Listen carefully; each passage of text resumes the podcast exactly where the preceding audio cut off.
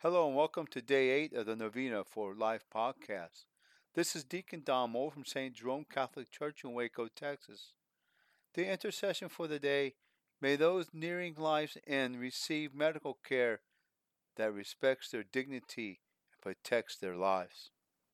Our Father, who art in heaven, hallowed be thy name. Thy kingdom come, thy will be done, on earth as it is in heaven. Give us this day our daily bread and forgive us our trespasses, as we forgive those who trespass against us. And lead us not into temptation, but deliver us from evil. Amen. Hail Mary, full of grace, the Lord is with you. Blessed are you among women, and blessed is the fruit of thy womb, Jesus. Holy Mary, Mother of God, pray for us sinners now and at the hour of our death. Amen. Hail Mary, full of grace, the Lord is with you. Blessed are you among women, and blessed is the fruit of your womb, Jesus. Holy Mary, Mother of God, pray for us sinners now and at the hour of our death. Amen. Hail Mary, full of grace, the Lord is with you. Blessed are you among women, and blessed is the fruit of your womb, Jesus. Holy Mary, Mother of God, Pray for us sinners now and at the hour of death. Amen. Glory be to the Father, and to the Son, and to the Holy Spirit, as it was in the beginning, is now, and ever will be. Amen. The reflection to ponder over the dying process is a sacred time, a final decision to seek closure in this life, prepare for the next.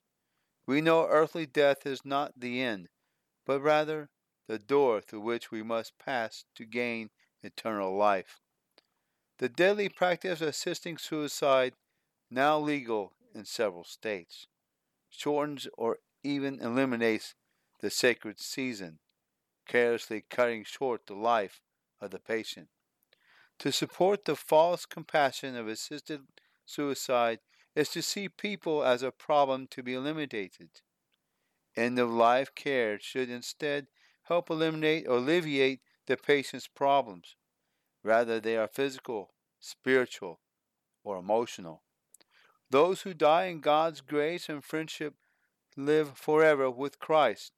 Because of our belief and hope in the resurrection, we can face death not with fear, but with trust.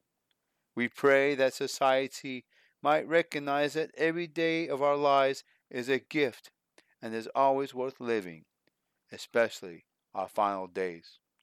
We need not fear because Christ is with us. A few acts of reparations to ponder over.